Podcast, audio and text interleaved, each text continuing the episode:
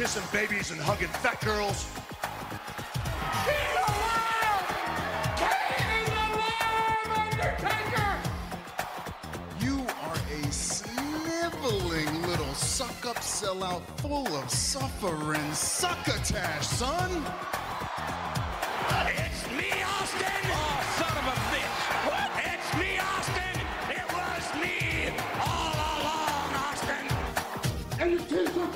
Are too tight too, Billy. And you book a match with me against Ryan Keelan. Look at me. I'm a total package. I will rip him apart. I'm pissed now. Where to, Stephanie? Wrestle Roasts on ad-free shows and ATC. Welcome everybody to Wrestle Roasts. I am your host Dan St. Germain. I'm here with Robert Karpolis, Zach Millian, and and and friend and sometimes co-host of the show, Mike Lawrence. Scott and sometimes friend. and sometimes friend and sometimes personal friend. Mike, thank you so much for joining us. Yeah, man. Uh I am excited to talk about one of the things we're going to talk about and then Mike has not watched Dynamite or WWE uh, since leaving the podcast. So um I've watched I've watched little bits and pieces of of Dynamite. Um but I've not watched a full episode. Um I did watch the the Shark Cage match because I love disasters which, you know, um speaking of, what's the first thing we're talking about? well, before, before we get to the, the roast of Ric Flair, um, I want to go through a Patreon schedule. We're off this Monday, although I may do something. I may do like a little something for Battle of the Belts, and if any of the boys can join me. Uh, August 15th, we got the roast of Jannetty. August 22nd, Heroes of Wrestling 1992. August 30th, the roast of Donald Trump. So for something to sports, we got Retro SmackDown, Current Raw. I will be moving probably to either current Raw or I'm going to be watching every T- TNA pay per view from like 2002 on um, for ten dollars. So if you want to see me literally get tortured, like I asked, I asked our audience, hey, I don't want to really do retro SmackDown anymore. What should I do? And then you know, of course, they said TNA because I can't have nice things. If Uh, you watched the Ric Flair roast and said, "Man, I wish Dan was just a little bit more uncomfortable." uh yeah join our patreon our youtube our uh facebook our twitter. I, I don't think I've seen the city of Nashville make Dan suffer enough. Ooh, let's have him watch TNA pay per view. five star reviews leave a comment. We're going to be doing the roast of seth rollins this week uh next week this week we, with SummerSlam and with with the roast of flair and flair's last match we just had too much to talk about which gets us to the four horse count in honor of the great Ric Flair who has retired supposedly uh number one Well, hold on, we haven't checked Twitter yet. He may have unretired by now. number By the way, we are all doing this podcast in our underwear and a shirt. Number number one, the roast of Ric Flair, folks. I performed. Uh, a bunch of other people did too. Apparently, I got heat with Jim Ross on Twitter. Um, I still think it's Not because not not specifically. not specifically, but I think it's because you know at the roast of Conrad Thompson, I uh, I took Mike's joke where I, I said he looks like Grumpy the cat, and I don't think he's ever recovered from that. Um, all right, so before I get into like you know, like everything that went on. I want to just give a shout out to Andrew Goldstein, Tyler Morrison, my boy Brad, Matt Giovanni, Steve K, Shuli Egard, Nick Houseman, Kevin Kellum, Earl Skakel, Dave Silla, and the Cowboy James Storm. Uh, you got everybody worked their ass off this weekend. Um, you know, some people couldn't control whether or not their jokes were ripped up. Uh, so uh, that was uh, everybody there, like, and all the people who had to go pick up people from the fucking airports and shit like that. It's it's a lot of work, man. And and they pulled it off. It was a huge, you know, Nashville Flair Grounds. It was it was the biggest, you know, star. I've been to a couple Starrcasts. It's the biggest one I've been to as far as just uh as far as just scale. Um and uh, I also want to because I I want to be uh, honest with our audience. Uh, I fucked up last weekend. I did drink, um, and uh, I got super sloshed after the show. Um, I think Joey Janela tucked me in. Um, I felt the tenderness Sonny Kiss must have felt. Uh, but so shout out to Joey Janela for that. But were you were you drinking on camera? Because I think I saw you drinking because you were like the most visible. Like uh I I I, you're like I, I said to a friend like you're like a fat Adam Page, like Hangman Adam Book in that in that that sad cowboy shirt you're wearing. You, no, you, I had because what had- was it? it? was like it was like some kind of like like red drink or something. I, I had gotten really drunk the night before that Thursday on, on the plane and I was like sweating it out, you know. okay. Anyway, um yeah, I don't look, there's a there's a couple different ways you can look at my performance and we'll talk it, into it. Um you know, bombed in the room, killed on Reddit. Uh but uh all right, so started out I'm Like the just- January 6th hearings. I kind of Or a Daniel Garcia match. I kind of knew um, how this was going to go because Johnny Fairplay and two two girls just walk in in a cloud of Molly to the green room. You know, well, I don't know if they were on Molly, but it was Well, like it was clearly say, like, I oh, this is the type of party we're we're gonna get. I knew how it was gonna go because the night before you texted me that you had flown in Thursday, but they didn't have your hotel till Friday. well, you know, they had a lot of work to do. I don't want to. I don't want to get into that, but um, they did have a lot of work to do. But that is also true. Uh, That's you know, I- hilarious to me. I, I did I did talk to Bubba beforehand. He was fine. He was totally cool. Uh I do think he's a great wrestler because if he kept pulling this shit in wrestling, he wouldn't have had a job. So Well, Yeah. people Uh, really like Devon. people really like Devon. I had to basically run out on stage. Um, there, the, the the chair that I was on kept falling back and forth and moving back and forth. So, so I lost, uh, and then I lost my jacket. So like somebody else had to give me a jacket. Like the uh, shout out to security there, all those dudes, Super Matt was for security. One of those guys gave me their jacket. Um, we know we were all confused about what we You could didn't tell me you wore Buff Bagwell's jacket. uh, we were all confused about what we could talk or not talk about, which kept getting more confusing after the wrestlers just immediately crossed the line. And also, Brad Nessler went pretty hard. I got to give it up for Brad. I mean, he fucking, you know, he went through it. Um, so now I'm going to ask because I was just on stage. I don't know how it looked or anything like that. So I want to ask Robert and Mike, what were your thoughts of this? And Zach, if you if you watched it. Mike? Well, um, I was supposed to be on this thing. I was not on this thing, and I'm glad. Uh, I had a free. I, I just had a, a spider sense tingling, and then and then my wife's friend was getting married. I was like, I'll go do that.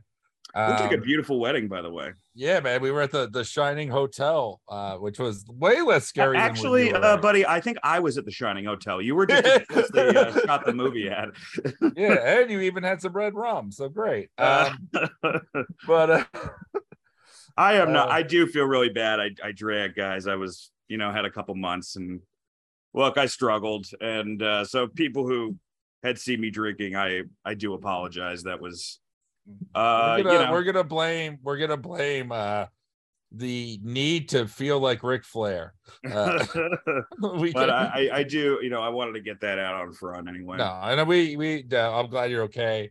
And you know, whenever I make fun of you, it's in jest and out of love. Uh, because there'll always be like one or two people. Whenever we make fun of each other on here, there'll always be like one or two listeners. It's like, hey, you don't get to say. And like, yeah, we do. Um, Actually, those the people were in the front row and on the dais this time. So but yeah, man, this because you know, here's what was interesting. here he is. I was, you know, I was with uh I did the Pritchard roast with you, and that felt so different than this in a presentation sense, where that really felt like a bunch of wrestling fans. You know, like I felt skinny at that roast. It was great. and then seeing this with people like dressed up and like like the I other mean, one didn't even Mike, have I knew that was happening because I did that Sonya Deville joke for like a room of wrestling fans at the stand, and it crushed. And there it was just like, which thank you, Starrcast. That's the only joke you put in the reel. Um, I really appreciate that. they just you didn't want to watch the rest of your set. Yeah, you could have used the Brian Knobbs one, but uh, whatever. Um, Yeah. So No, yeah, it- I'm sorry. Keep keep going. That was interesting because it was very much like, you know, it was too much of a celebration. Like they were there just to jerk this old man off, where it's like it's okay to make fun of people. Like, I mean, I guess I'll be the first to say, like, I, you know, I've ridden on several roasts, and Ann Coulter was a better sport than Bubba Ray Dudley. I Which just is wanna- crazy. Bubba didn't even get it that bad. He That's did the- not get it that bad. No, and you probably had the harshest jokes, and they weren't that harsh. You know, no, they weren't that harsh. Which is I so mean, weird because he has such a great reputation in the industry of being a nice guy that everybody loves. Who saw this coming? That he was a thin-skinned piece of shit. I mean, if anything should bother him, it's that Christian gets a paycheck to be on uh, wrestling TV every week and he doesn't. But you know, uh, that would haunt me.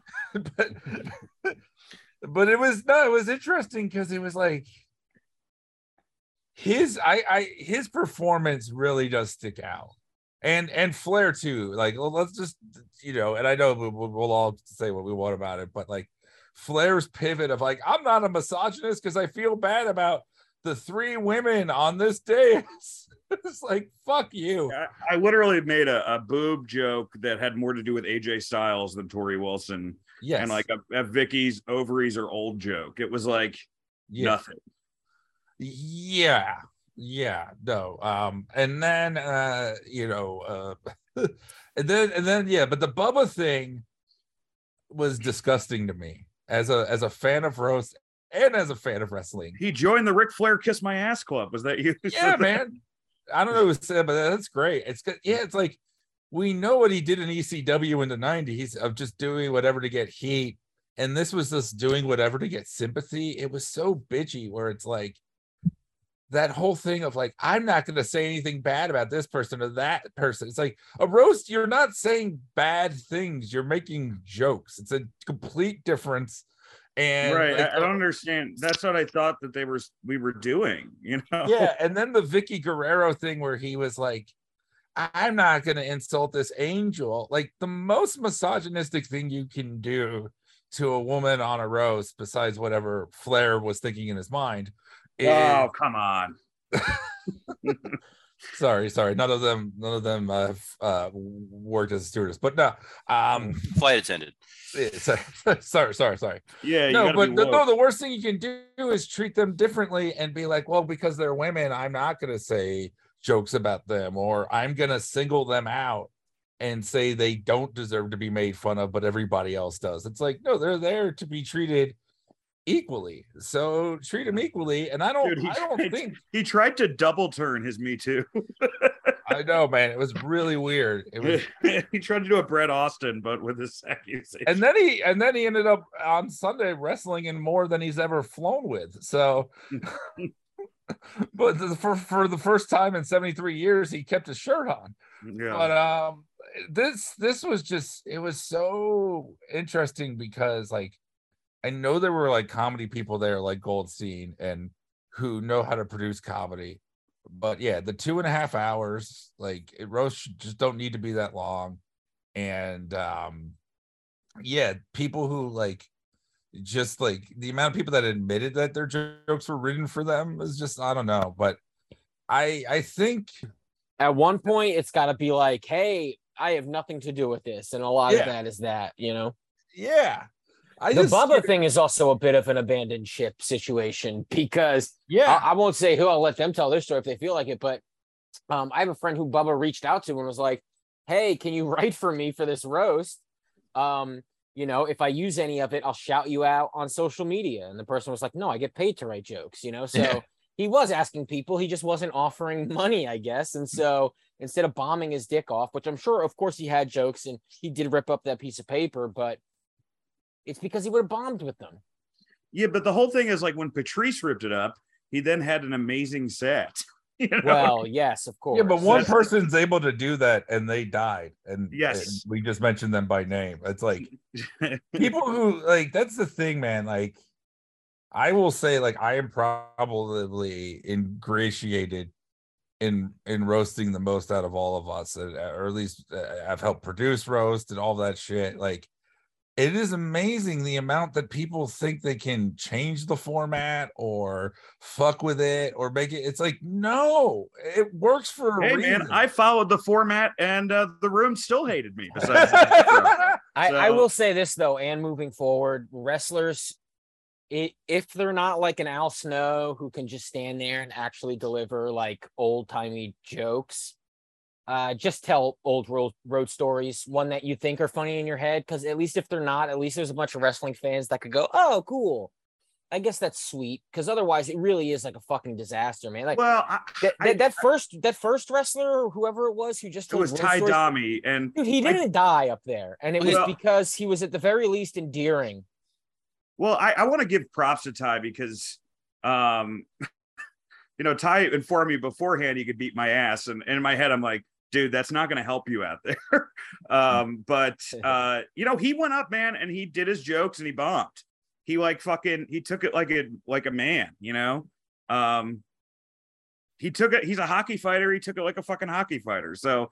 I, I will give him props. I'll give Torrie props too. I thought she did a good job, and and Brad, I thought did a good job. Um, but yeah, that's that's all I want to say, Scott. Keep going.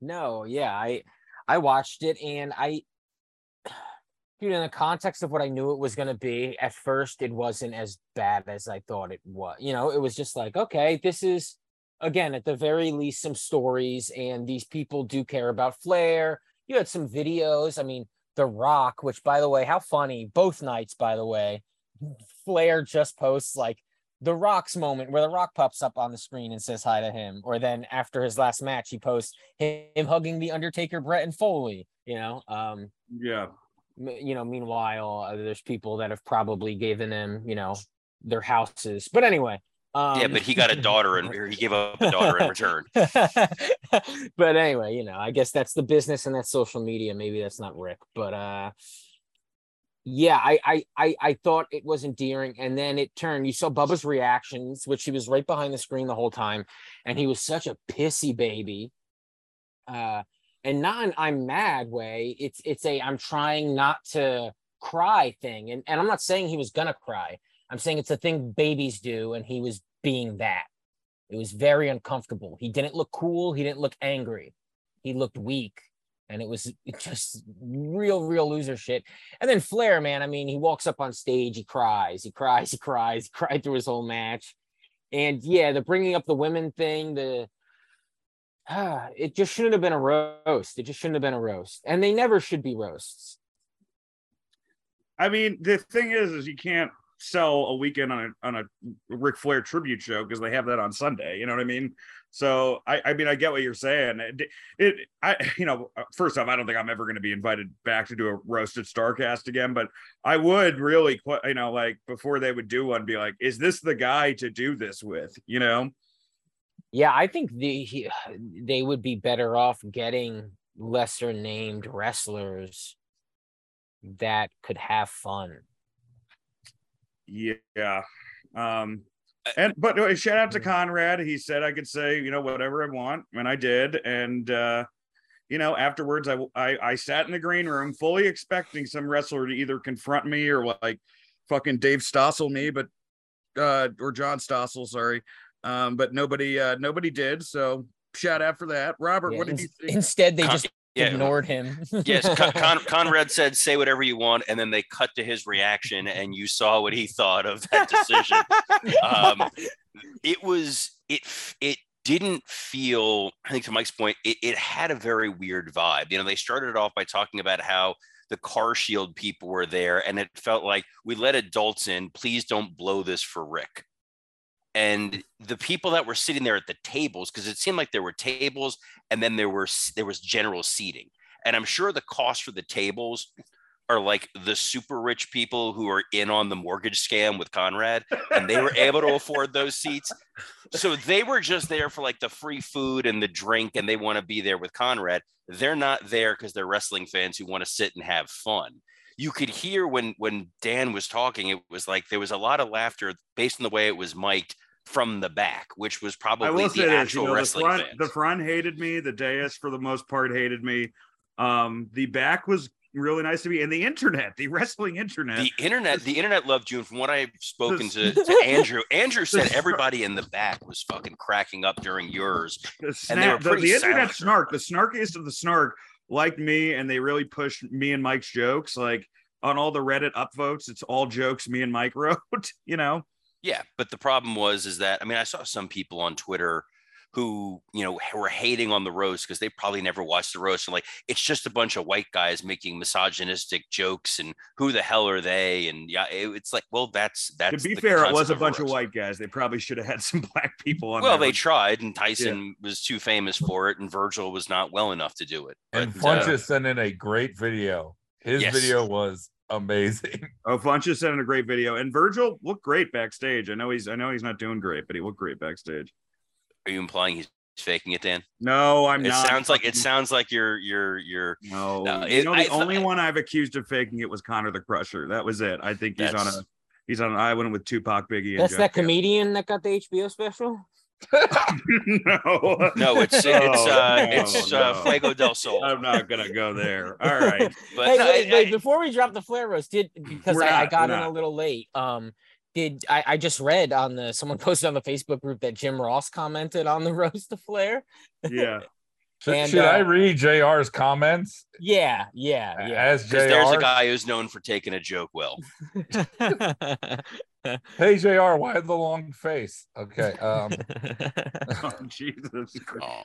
Oh. One of these ha ha comedians. Yeah, just give me a night heart I could stare long and hard at. and by the way, I just want to say, like, to everyone who thought that I was really vicious, I am the least vicious person on this podcast. Oh, if anyone that's listened to this show knows, like you tend to be the tamest because you're the one that that has the brightest future in this business. So you don't want to upend the the the apple cart. The the mm-hmm. positives I will say about the roast before Mike reads the comment.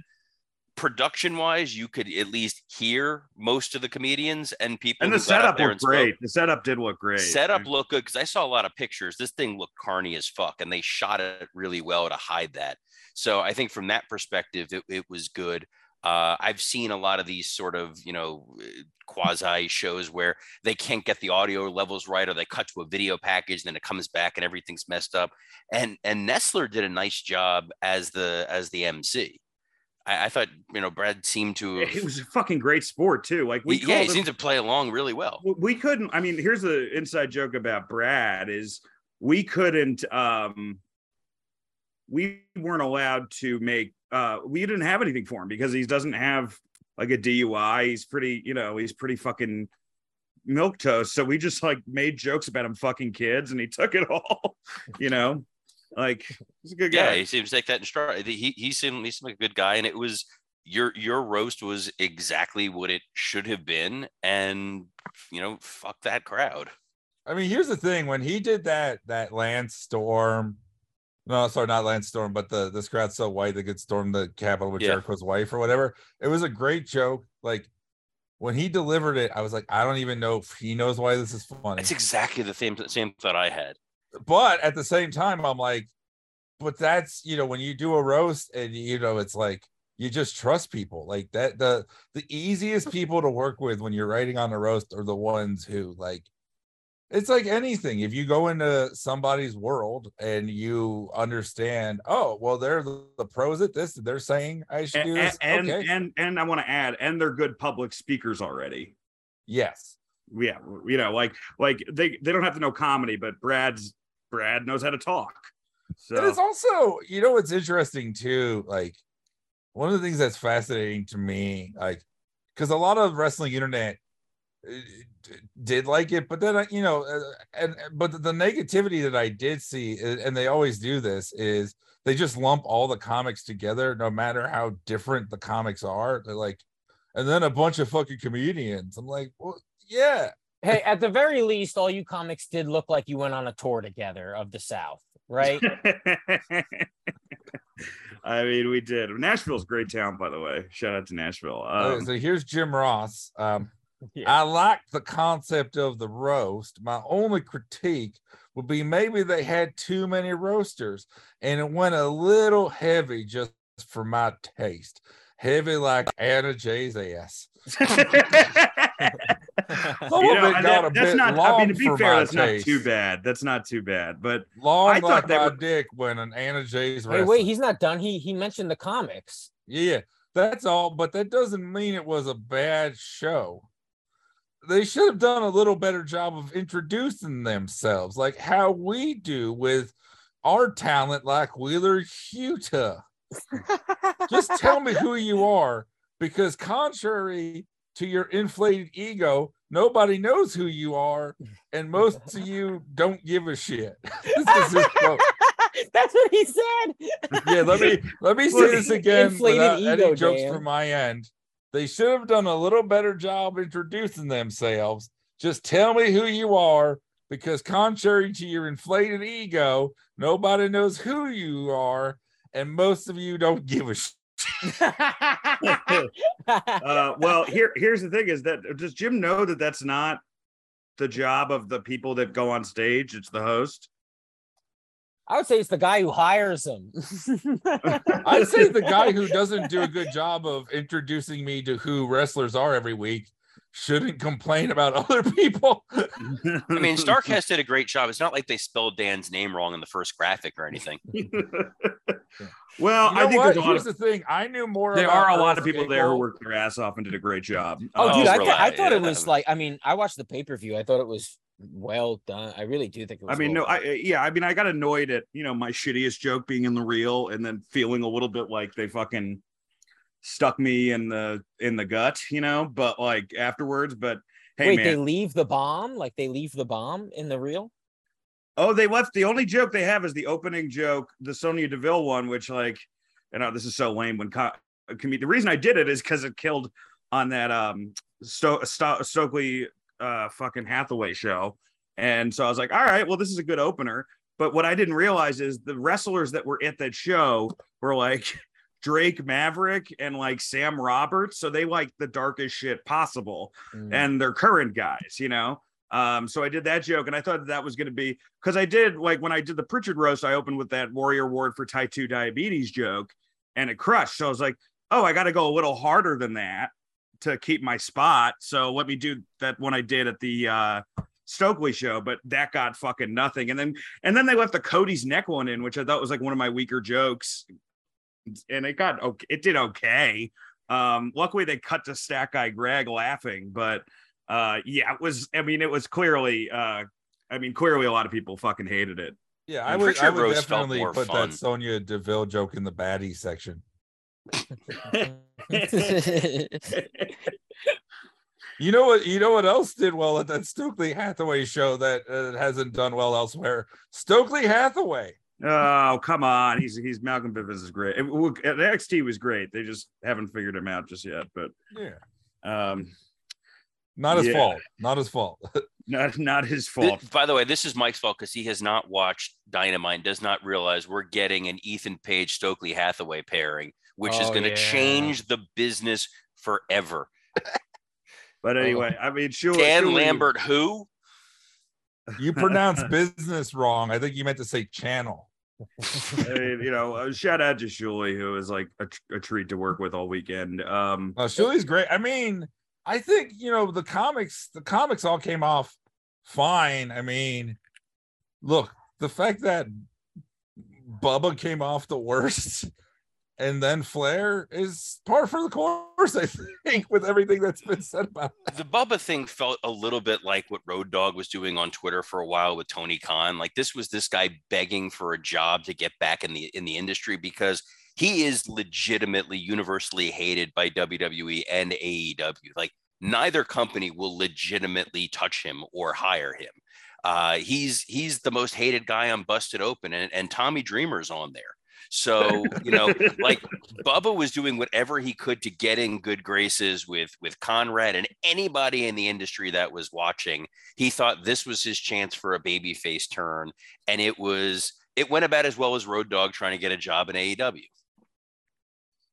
yeah i mean look he tried to get himself over i mean i, I think he, he thought wrestling rules were going to work with comedy but you know they, they don't man it's just Oh, a the, very but the highlight of the roast was the one guy chanting ECW.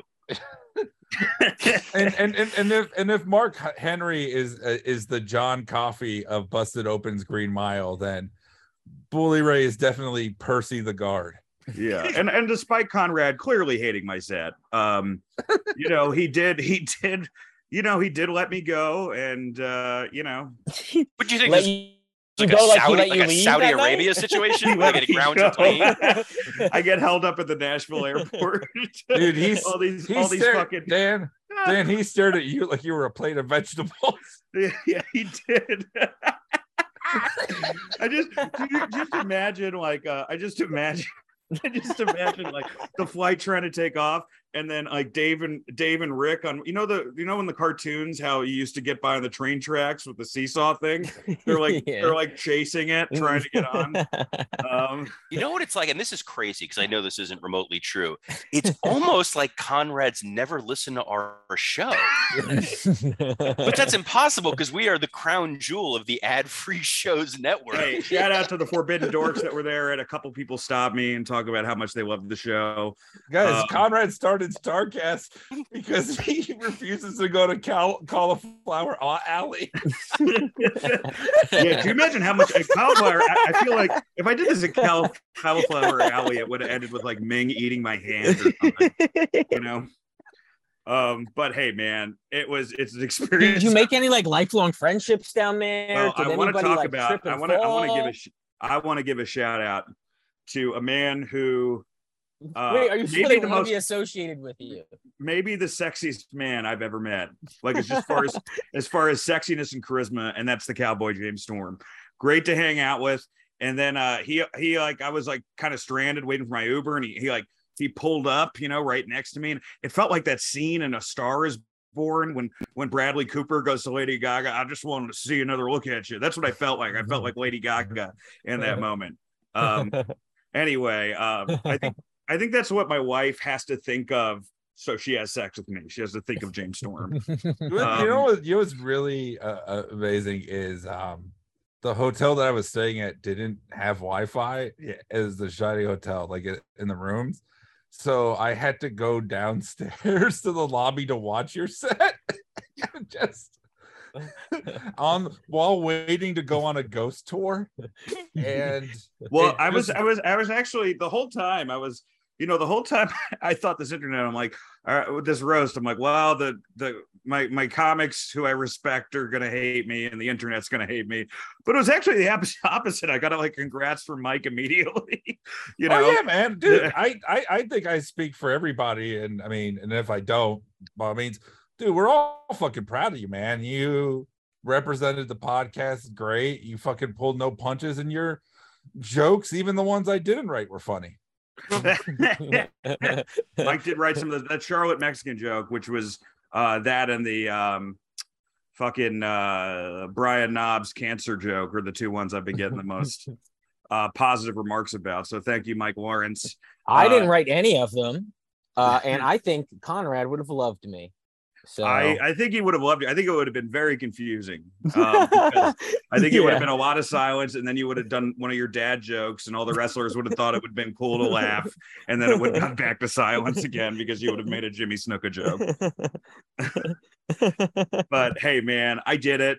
We did it. Uh, hopefully, we see. And then and then Scott would have just pretended to be Dominik around Vickie.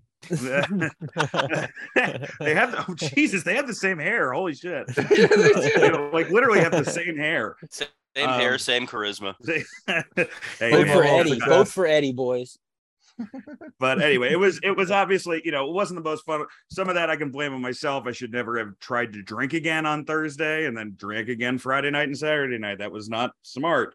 Um Can so I I- just I, I, I going, would- I'm going to meetings every day just to let you guys know. Uh, but you know, either way, it's no excuse. So I think the Oh, whole so you thing. still have to run into those wrestlers? uh, oh, it was also it was cool hanging out with uh, Josh Alexander and Scott D'Amore too. Shout out to those guys.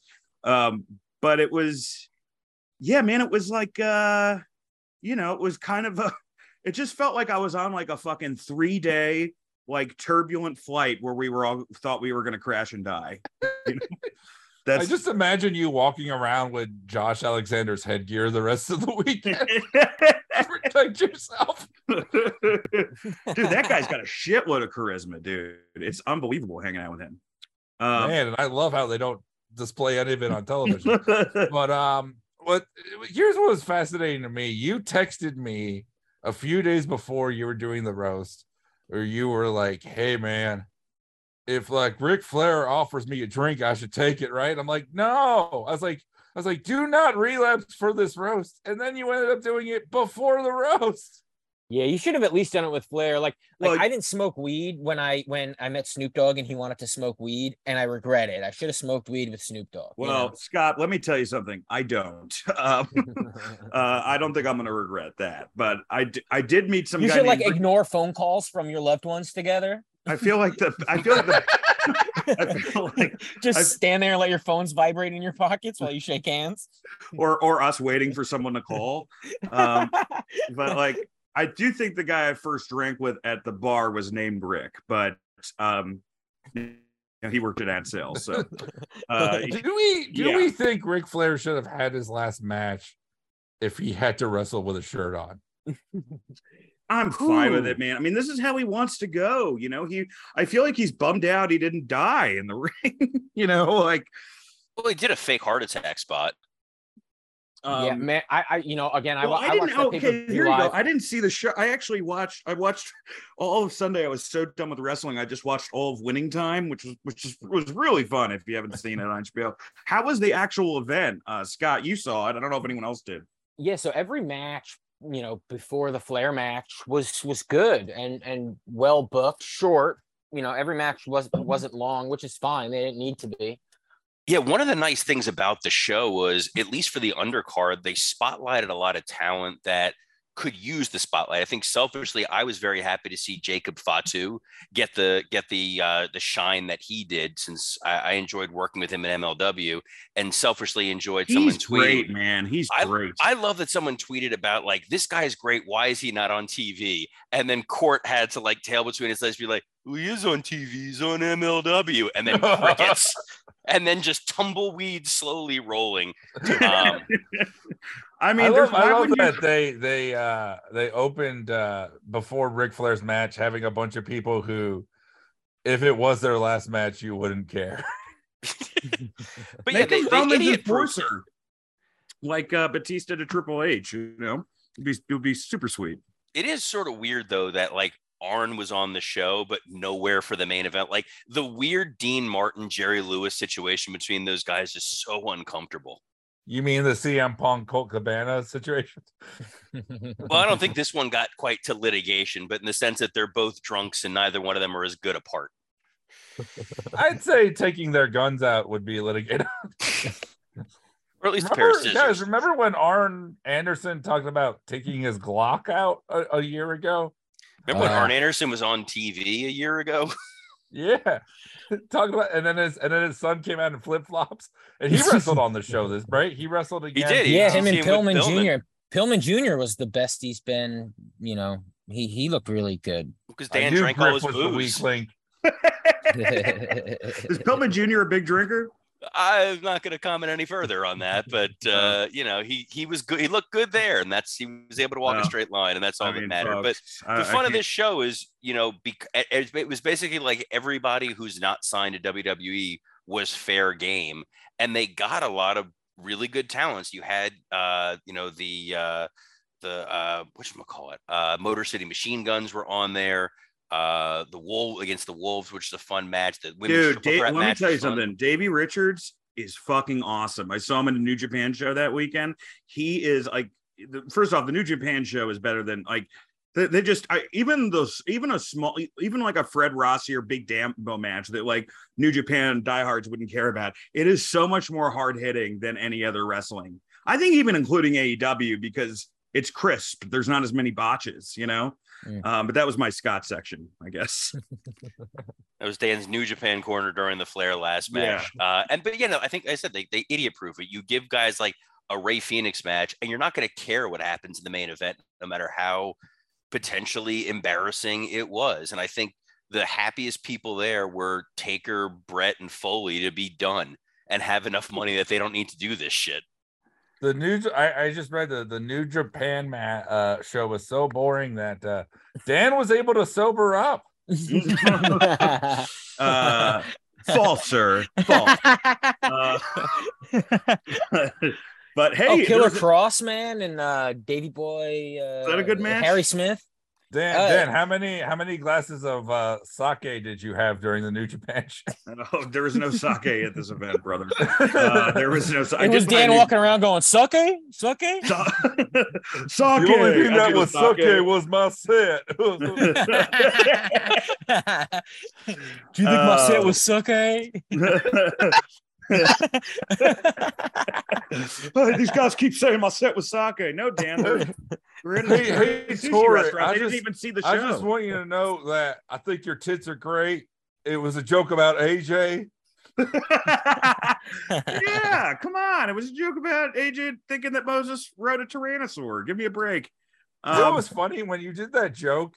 They cut to like the one section of the crowd that I'm pretty sure it was also flat earthers. Oh yeah. I man. don't get it. um, well, it was it was a crazy experience.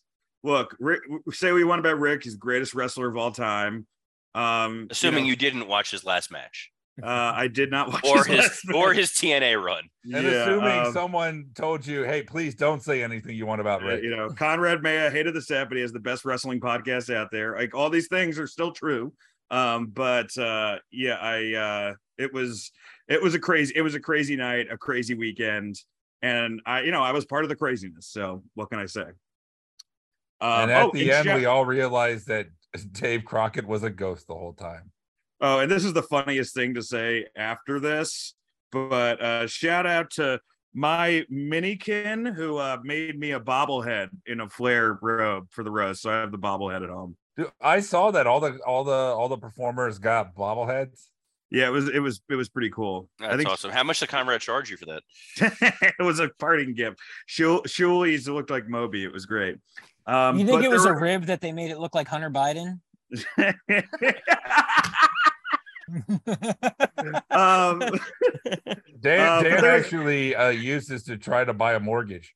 this this was yeah. I didn't even get paid a thousand. He just made me you know put a lower down payment. Um, on the but there- bobblehead. there was there was actually there was a bigger show this weekend than the UFC. Well, not pro- pro- probably not bigger than the UFC fight, but bigger than the Ric Flair was, bigger than Ric Flair's last match, and that, my friends, is SummerSlam 2022. Robert, I'm gonna take you're gonna take it from here, but Mike, you haven't seen this. You're welcome to stay on, but if you want to get the fuck out, I also understand. I I am gonna go because um I I see I already saw you plow through the stage. I didn't need to see Brock Mm. Lesnar do it with a tractor.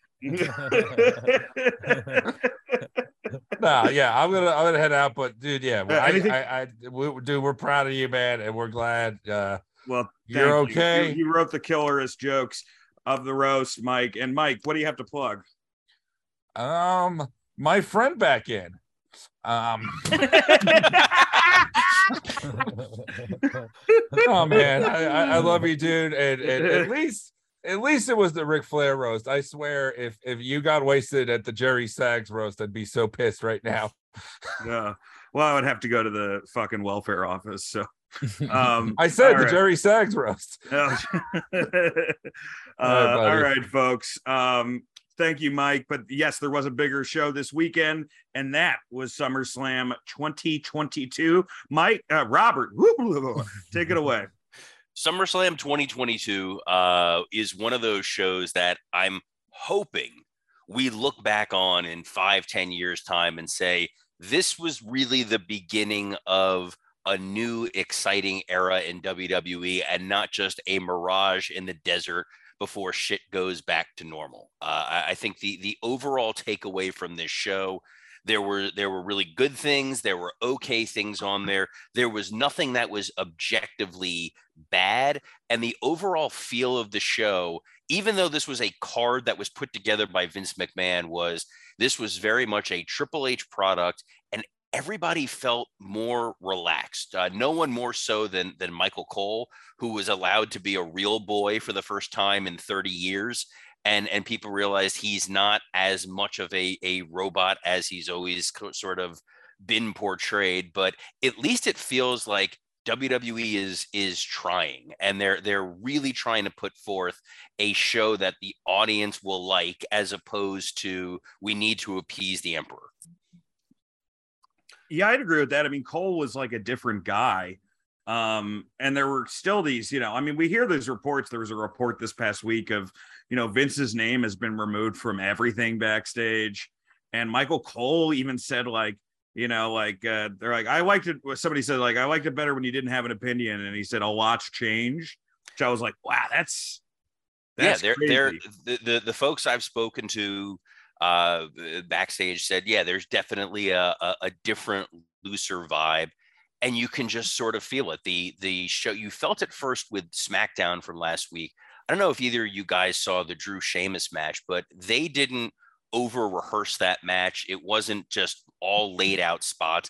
They went out there and just beat the shit out of each other, and it was a really fun match. And that was a nice little tease of what we're going to get going forward, which is let good wrestlers do what they're supposed to do, and then don't make them all talk like they're restricted at a Conrad roast. uh yeah, man. So we'll go through we'll go through the show. Uh, Becky Lynch took on Bianca Belair for the uh, Raw Women's title. Uh, after the match, uh, Bianca retained.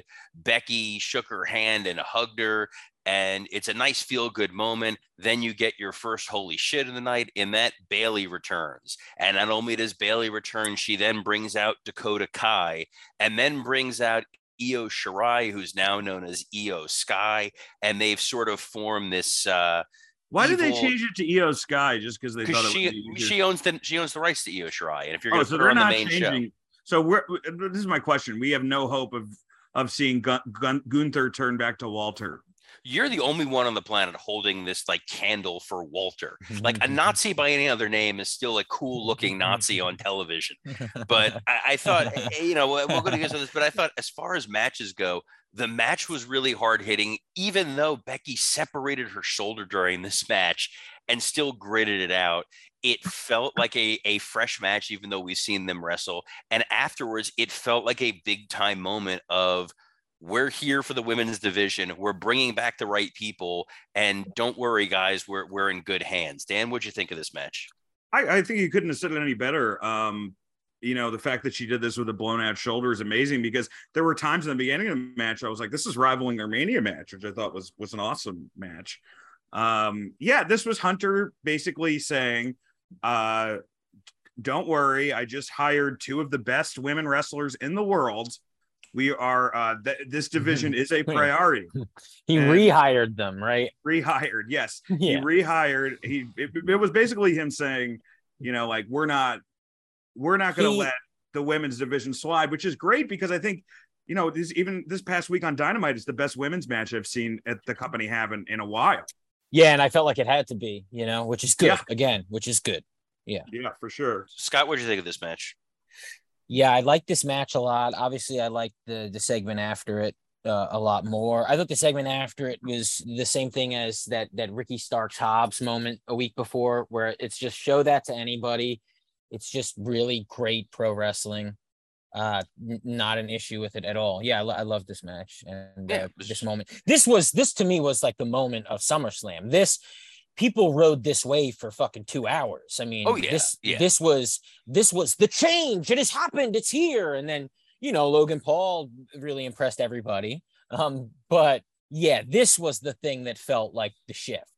Well, you said it. I mean, the next match was Logan Paul versus The Miz. Uh, in the middle of the match, uh, AJ Styles came out to chase off Ciampa.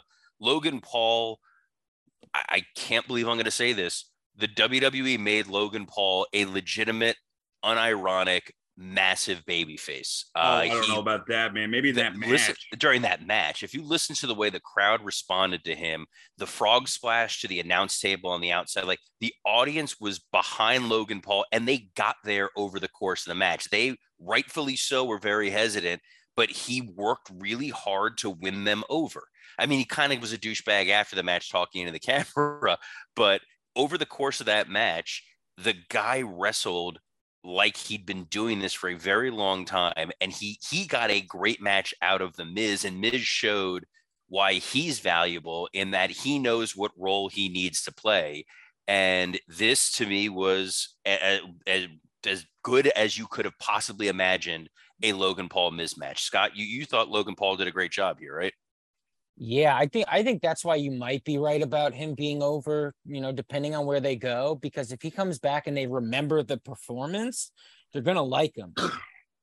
Be, like he he was that good at pro wrestling. He he was like, hey, he could be a re- you know, because it's he has a career that you know he makes his money how he makes his money, but this is like one place where he could be taken seriously. Like he made it like he's doing so porn. fucking hilarious, you know.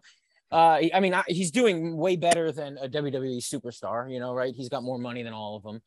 But this is something that I went like, oh damn, this is a skill you're picking up, and uh, he seems interested in doing it, and he seems surprised that he's good at it, and I think that's exciting for people to see. So I, I, I do think you might be right. I think people might be cheering this fucking guy, but hey, whatever. He, he is an athlete, you know. Even if you Oh think yeah, even if you think the Floyd fight was was fixed, which you know I, I don't know boxing enough to say either way, but um, you know he he's a big guy. He's got huge muscles. You know he he knows how to work. I mean, he's exactly what they're looking like. He's a guy who probably would have made it to the main roster if he had just started from developmental. You know, um, a- yeah. As I said on Twitter, he's a more famous Will Ospreay. Um, uh, well, he's not fucking that good. I, I'm not saying he's that good. I'm just saying he's got the look. He's got the he's he's got charisma to him when he's in the ring. He's willing to do some crazy shit. I just I, I just think in terms of what you get out of a celebrity, he absolutely outkicks his coverage on it. And then his little blip on Raw, where he just filmed something in his backyard and was like, "Look, I'm I'm completely addicted to this sport. I love it, and I'm going to be back." if that's the vibe he keeps of just this is the most fun thing in the world and this is what I want to keep doing, it's only going to help WWE going forward. and look, shout out. I mean, look, this wasn't as big of a deal, but looks like they're pushing pushing Tommaso. I mean, we all thought Tommaso was just going to disappear in a couple months, but he, uh, you know, he's number one contender for United States champion next night on Raw. He was he was high, highlighted in this match. Looks like he's to have a run, which is cool. It, it's what I said all along. They Vince gave him that ridiculous bit with the Miz, and he did everything he possibly could to make it work. And that's how you win favor with people in the back when they give you shitty creative and you over deliver and you're also really really good in the ring uh, which brings me to the next segment which might not mean as much for you but for me was an absolute highlight. Some of the other writers i spoke to this was their highlight. And then brian gewirtz actually tweeted about it too. There was a pure water ad with maximum male models that was so much more entertaining than it had any right to be as a product placement ad. And if you can get that kind of creative flexibility to make one of those fun and let the guys shine, you know the product is going in the right way. Yeah, I mean, I agree with that for sure. Uh, next was uh, Theory taking on Lashley for the United States title, and, and no real surprise, uh, Lashley retained. Uh, Lashley got a lot of offense in this match. Theory sold really well for him, and it made Lashley look uh, like an absolute monster, and it made it seem like we're going to see Theory later on in the show. Dan, do you have any thoughts on this match? I, you know, I, I didn't enjoy it as much as the Money in the Bank match they had. Um, and I think that the match suffered from no fault of its own.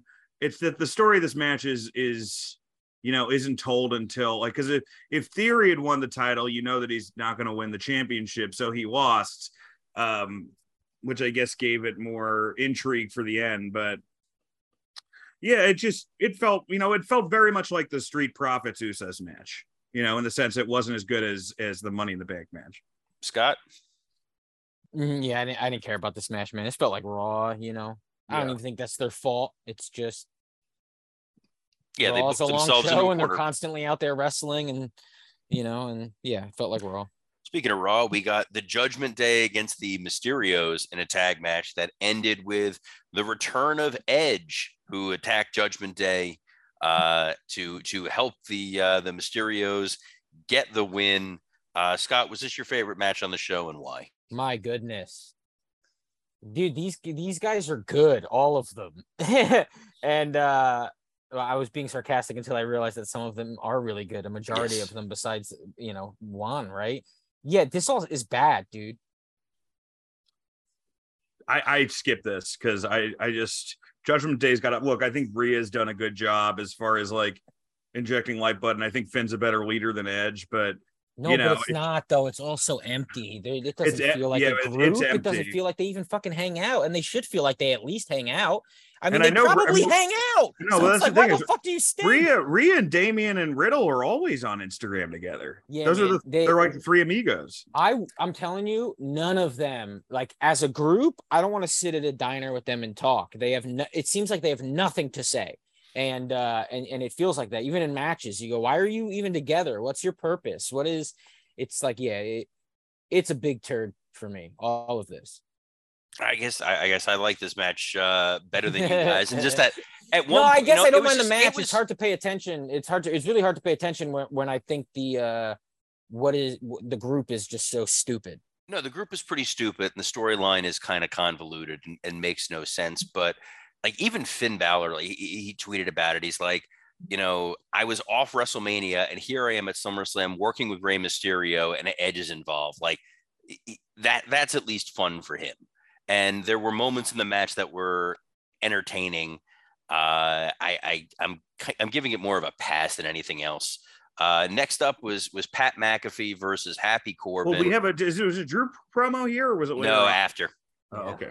So yeah, so Pat McAfee versus Happy Corbin. Uh, Pat McAfee had a a choir, uh, which was a great use of a choir for an entrance to sing bum ass Corbin. Uh, it's clear that they were just out there to have fun. Pat McAfee, I'm pretty sure, almost killed himself on a dive to the outside. It wasn't the best match by any stretch of the imagination, but it was one of the best Happy Corbin matches that I've seen, and that the crowd actually seemed to care what was going on a little bit and it's just fun to watch Pat uh, wrestle. Scott, Yes, I agree. It's very fun to watch Pat wrestle. Uh, he botched a little bit during this, but it was fine. It, it was what it was. Again, uh, Baron Corbin is a guy. I do not know if it is just my my lack of attention to the product during his rise or something, but it it, it always feels like wasted TV time to me. Dan, am I wrong for saying that? Like, I know he's had moments. You know, and- I, I mean, he had bum ass Corbin that when he was bum the bum Corbin shit was fun, was right? But it, really fun. Um, at the end of the day, it just feels I- like I a thought- guy who's I not think that the, famous on the, TV. the journey from sad Corbin to happy Corbin was pretty fun about like, you know, like get winning all that money in Vegas or whatever Yes. at SummerSlam. That was super fun. But then, yeah, it just got kind of stale after a bit. Uh, but the Wagyu beef thing was kind of fun. So I, I would say that he's had his best like year, year and a half ever for sure. But yeah, yeah. you know, he's just not that great in the ring. I I I I, I, I thought, you know, after this match, I'm like, are they building Pat for Roman? Because like like no, I'm serious because who else is Roman supposed to go through at this point? You know, he's got Cody in the wings and you know, he's got Roman in the wings, but like they're gonna need people until then. And it's like Pat McAfee has now won his WrestleMania match, his SummerSlam match. It's not even controversial to say he's a great worker anymore. You know, you you get a Michael Cole that's unleashed and never, you know, we've never seen this type of Michael Cole. I think it's the first time he's had a cool friend. Um, there was a time I really thought Pat when he does the senton, man, it's scarier than Lesnar. Like I'm like, this guy's gonna fucking break in half. But uh crazy Canadian destroyer, and you know, even though I love the choir up top, and even though I don't think it was a traditionally great wrestling match, I I was entertained throughout this whole thing. You know, kind of almost like the Jackass match, just better work and not as funny. it was Yeah. a real interesting reminder of just how big Corbin is. You kind of forget because he's always working with tall guys, but like he made Pat McAfee look small, and Pat McAfee is not a very small guy. Uh, the problem is, is that Corbin just doesn't have any sort of physique that's impressive at all. He's just a, a a tall guy who's not a particularly great wrestler. And it's nice that Pat wanted to do this for his friend and give him a chance. But uh, yeah, I'm not going to be surprised if Corbin's kind of back down the, uh, the the the card going forward, and I'm fine with that. Uh, after this, Drew McIntyre came out and reminded people that he does have a personality and he's able to speak without uh, telling, you know, Scottish history. Uh, Dan, did you enjoy this segment? Yeah, I, I thought he was great in it. It just felt like the most natural babyface fan interaction that I, I've seen, you know, um, in a while, uh, especially from Drew. I, I they got it. I mean, look, he's he's he's headlined at WrestleMania. He's great in the ring. Now he proved that he could cut a promo. You know, he, I think he's going to be pretty invaluable uh, for them going forward, especially now. You know, dude, give that guy a live mic for the next four weeks uh, while we lead up to Clash of the Castle, especially when Roman's not there. Let him be himself. Let him let him open the show. Like, see see if you can do it over again. See if you can, you know, kind of reset Drew. I think they did a nice job with Drew on Raw as well. Just have him go out there and kind of cut that. Scott, what do you Yeah. think of Drew? Yeah, they. I mean, they have to reset him, right? This is the next big show. Uh, it's going to be him and Roman, Yeah. It's the it's the next big show, and I think again this was another segment that was and it's not just Uh, a big show. It's, I mean, it's one of their biggest, right? It's the first time back in Europe in forever. Um, yeah. I mean, I I think it's they know it's an audience that you can give them pretty much anything, and that crowd's going to go nuts for it. But this was also another Triple H winking at the audience to be like, look, we we know that Drew is a good promo. We're gonna let him go out there and be Drew and not talk about you know the magic of his sword and uh you know whatever uh, weird Scottish history of the week Vince wanted to bring up. yeah, So he gets to live in this century. which is which is a lot of fun. Uh, and of course, they pick a kid national, and his name is Colt. Like th- th- there was no way they weren't going to find that. Uh, next up was admittedly the most disappointing match on the show, but still not a bad match. It was the Street Profits against the Usos. Uh, the Street Profits got the uh, the Tennessee Titan cheerleaders for their entrance. Uh, for some reason, Jeff Jarrett was the special guest referee in this match, and Shout, made- shout out DJ Rod. He had the DJ Rod design the gear. Oh, he did. DJ Rod designed their gear. Great job. Street Profits. DJ Rod getting a, a shout out here. That's going to really make his day. Uh, Jarrett there for no reason whatsoever. Like you built up a special guest referee, and then the special guest referee was pretty inconsequential. Um, but Robert, they also built it up with uh, what was the explanation for him being the referee? I mean, it's not even a really good enough explanation. so the, the explanation was the last pay per view that uh, when Montez got pinned, his shoulder was up, and that you couldn't, you can't trust the regular referees, so you need a special guest ref. And it felt like Bruce wanted to get his friend a payday.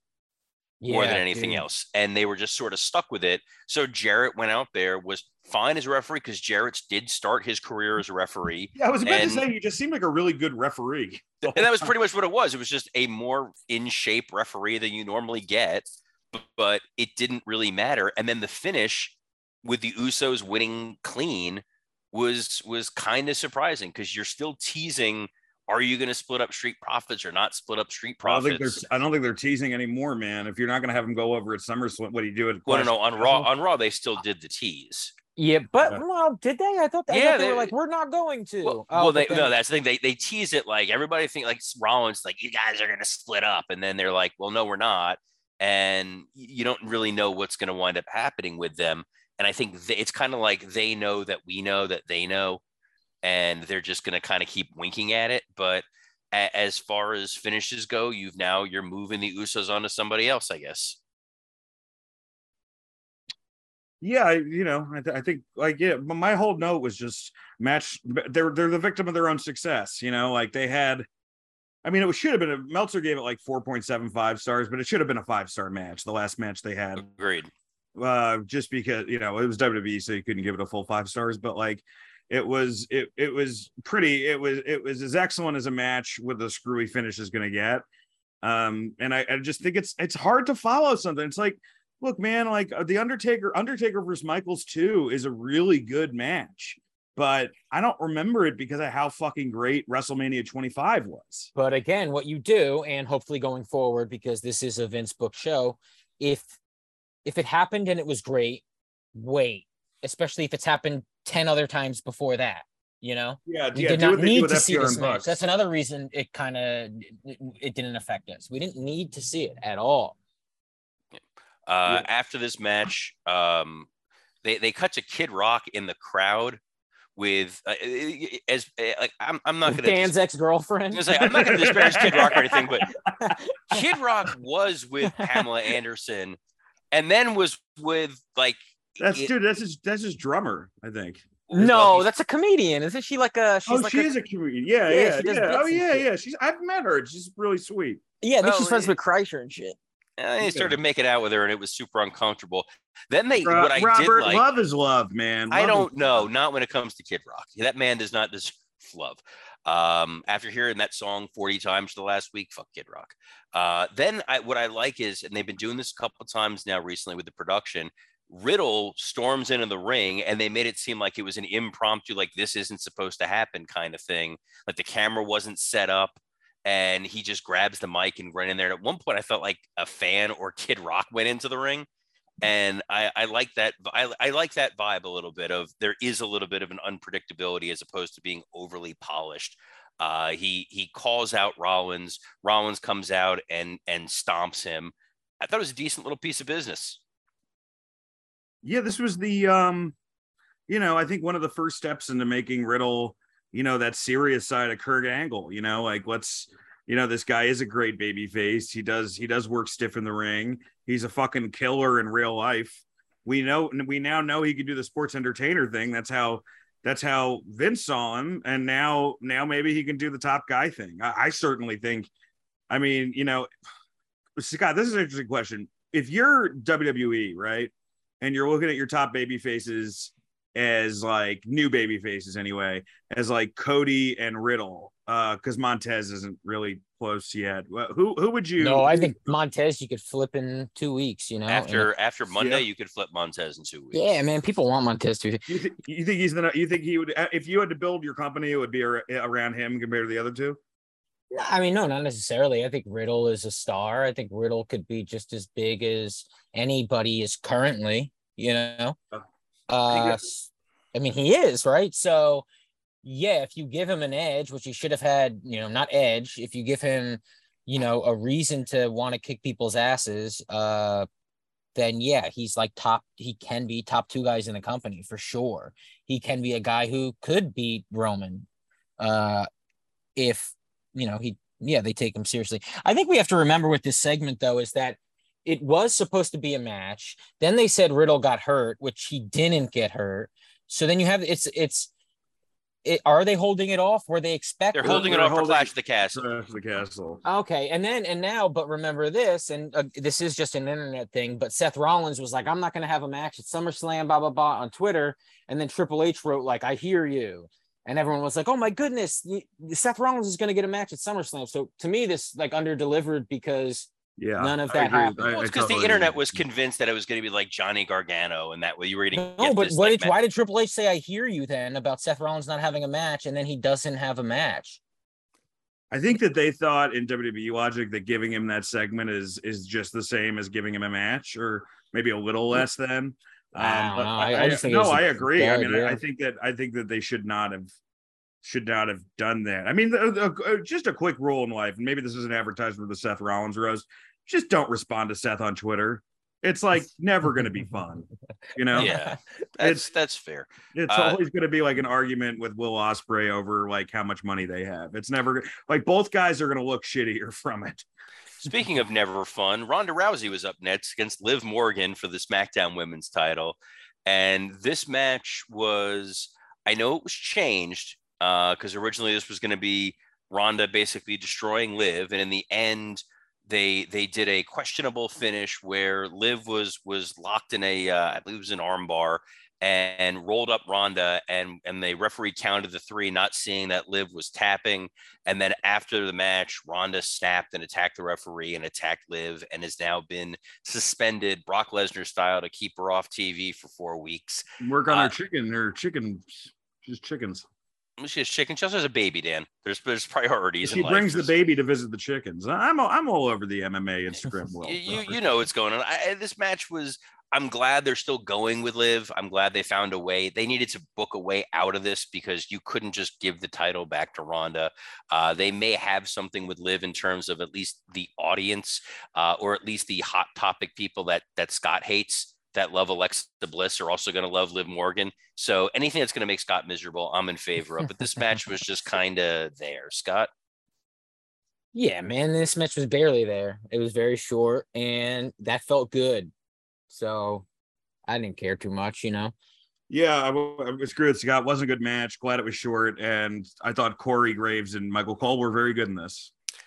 The mayor of Knox County, Tennessee, Glenn Jacobs, a man of honor and integrity, continued that honor and He was integrity. over, brother. He was over. He continued that honor and integrity by giving a completely authentic number of how many people were in that crowd and how well that's He wants to be the Trump's next press secretary. That's yes, why. that was excluding the number of uh, of women that were there with forced pregnancies. So they did not count those fetuses that were there, but otherwise, so great to see Kane. I thought that that's the new Tennessee license plate. Count every fetus. I'm very.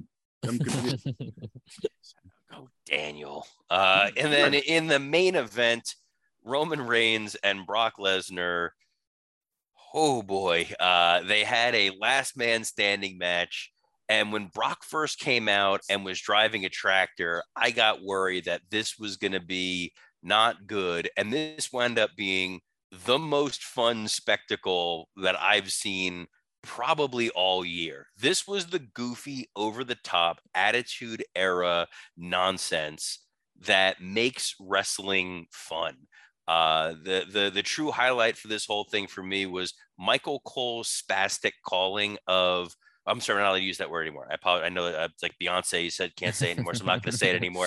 Michael Yeah, Cole's your, your, frantic. your, your level of Beyonce fans are going to be really pissed, bro. Yes, Michael Cole's. Oh, it's a big crossover. Michael Cole's frantic, screaming at the referee to count faster because he was convinced that Roman was going to kill Brock to win the match. Like this was just this was just pure fun. Like I absolutely love this. This was not a wrestling match. This was a spectacle, and it was highly memorable. Dan, Yeah, I mean, I you know the tractor, the first tractor spot was kind of dumb when he like rolled him out inside the ring, and it like it just kind of looked like you were like passing out, you know. Um Roman catch you know the biggest news of the weekend was Roman uh, catching the mic in his hand when he threw I it. Oh, that was awesome. it, it did look cool. Uh, my biggest takeaway from this, yes, it was fun. Uh, the spot where they lifted the ring up was super fun.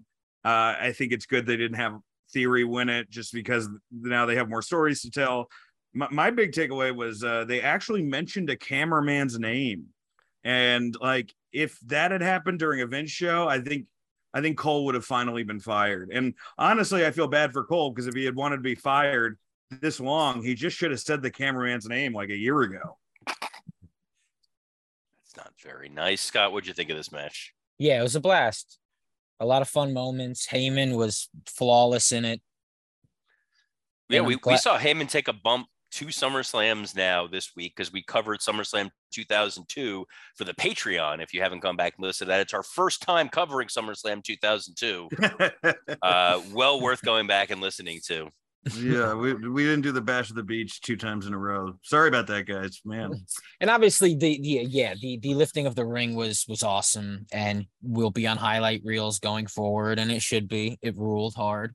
Until Yeah, Brock walks out again. well, Brock, it's I guess they gave him a standing ovation uh backstage after, and I guess he's gonna be like taking a break for a while. Well, yeah, I'm sure he was- cares about the standing ovation and not the money. Yeah. Uh, so for those of you who who are not Patreon uh, subscribers and you haven't heard us review a pay per view before, when we review the show, we give not Dave Meltzer stars. Anybody can do Dave Meltzer stars. Uh, we instead embrace Dave's brother Scotty Meltzer, who is a professional uh, comedian slash juggler for corporate events, and we give the, the Scotty Meltzer. Th- that's a flaming shoot, brother. That's that a is a shoot. shoot. Scotty Meltzer has has has cameoed on this show before, uh, and we do Scotty Meltzer flaming bowling pins. So uh, Scott, I'll start with you. What was your Scotty Meltzer flaming bowling pins for SummerSlam 2022? Ooh, I'll go with a four, a four out of five. Yeah. Yeah, works. Dan, Uh, first off, I actually love that they mentioned the cameraman's name, so I hope they do more of that. Of I'm gonna give it a little a little higher than Scott. I'll, I'll give it 4.25. uh, I'm going to go the highest on this and be a total homer. I'm going 4.5 on this. I'm I'm really uh, I'm really bullish on what they're doing going forward. This show just felt fun and having watched a lot of WWE programming of late this was one of the first times where I'm watching one of their pay-per-views and it didn't feel as long as they normally do and it was it was great and I think that momentum carried over to to Raw on Monday and genuinely excited to see what they do going forward. And uh, speaking of continuing the excitement of uh, and love of pro wrestling, Dan, what do we have next? Dynamite or dud. Well, fuck. Uh, first off, this is a pretty good show. I mean, if you show. just like wrestling, I mean, there's stuff to not like about it, but Matt Hardy versus Christian, but uh, you know, which I skip. But hour one, Jay Lethal versus Orange Cassidy, a Wardlow segment uh, and promo where he's trying to get Wardlow's world over. Dude, just fucking the last thing he said, I'm gonna, I'm gonna get it. What did he say? I'm gonna get that ass, or that was pretty good. I'm good. gonna whoop that ass. I'm gonna whoop that ass. That was pretty good. Just stick with that, word Wardlow. Uh, an undisputed elite segment where uh, the undisputed era turn on the elite uh, with a save from Adam Hangman Page. Thunderstorm first Britt Baker and Jamie Hayter. Uh, Hobbs squash match with an interference by Ricky Starks.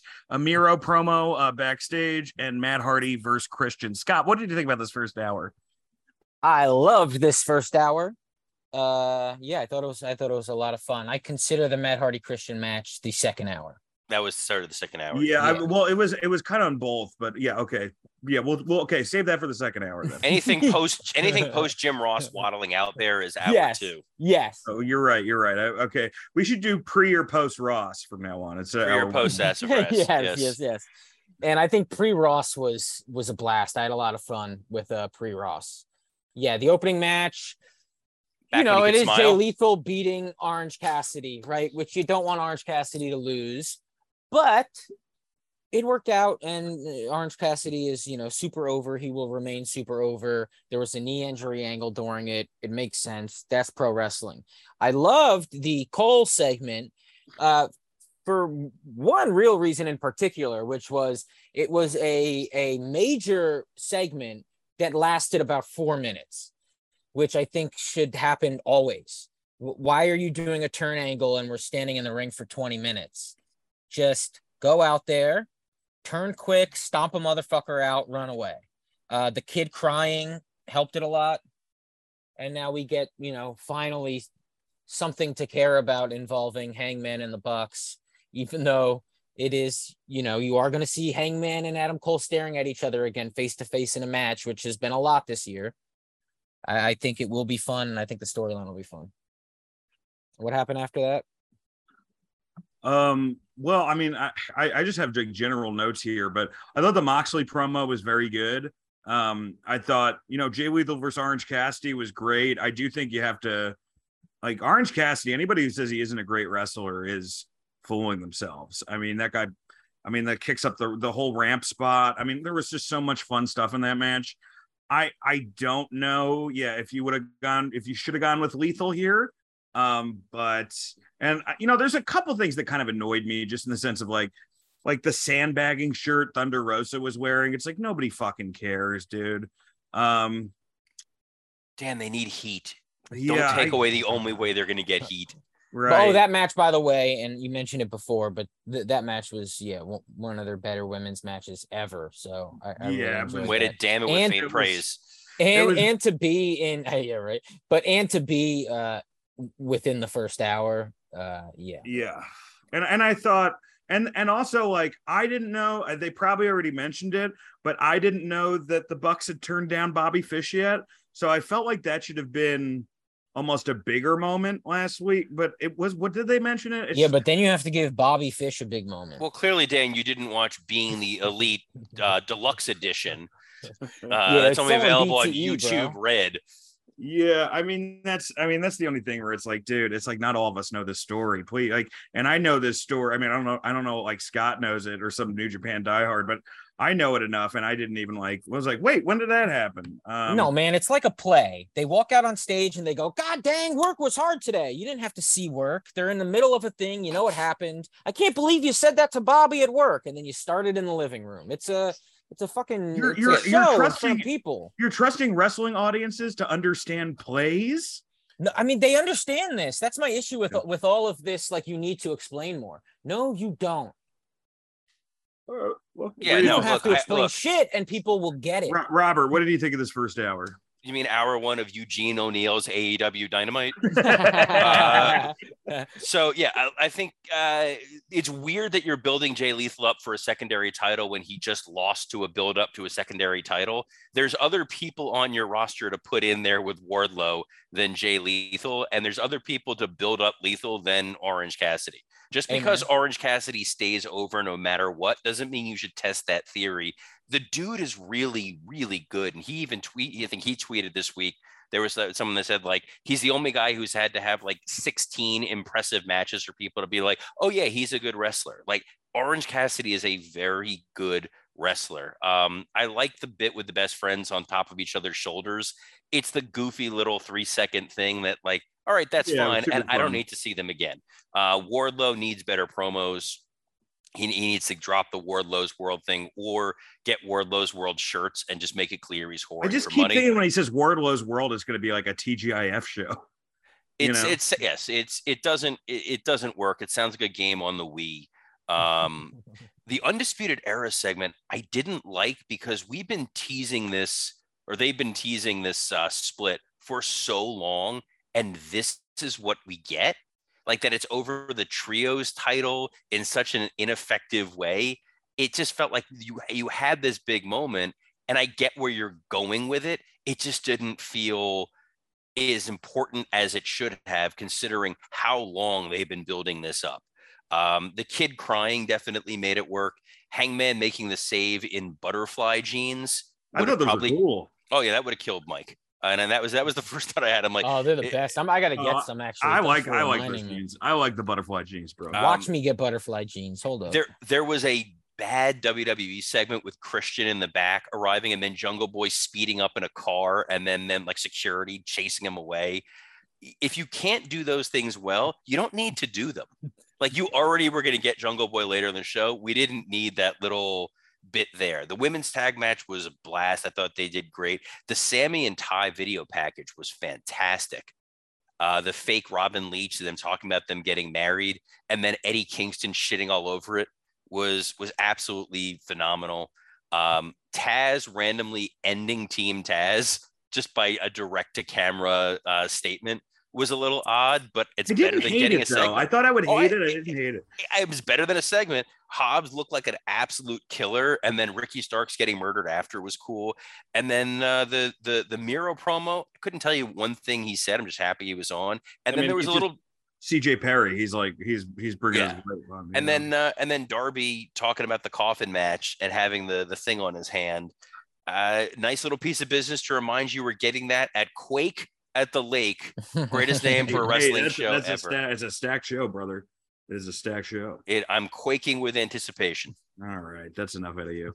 Hour two, Matt Hardy versus Christian, Woo! uh, followed by a Jungle Boy, uh, Luchasaurus Christian segment. Danny Garcia cut probably the best promo I've seen him cut. I, I just Uh, want to put. I wish Mike was still here to be like, "Hey, hour two is Christian Matt Hardy, then a Danny Garcia promo, then a Pac video package, then Well, an Ethan Page promo, Well, the then Ethan a Page, 2.0 pro. Like they were trying to kill him. Okay, the, the Ethan Page promo. I- I'll I'll say this about it is that I thought his delivery was great. I just think the content wasn't. I, it's the content felt derivative to me. I wish they had. I mean, this is why you could have a couple writers on staff. Wouldn't be a bad idea. Uh, the uh, Jericho Appreciation Society promo was fucking great. I thought those 2.0 guys are super fun. Okay. Well, let me be fair. Okay, those two guys were great.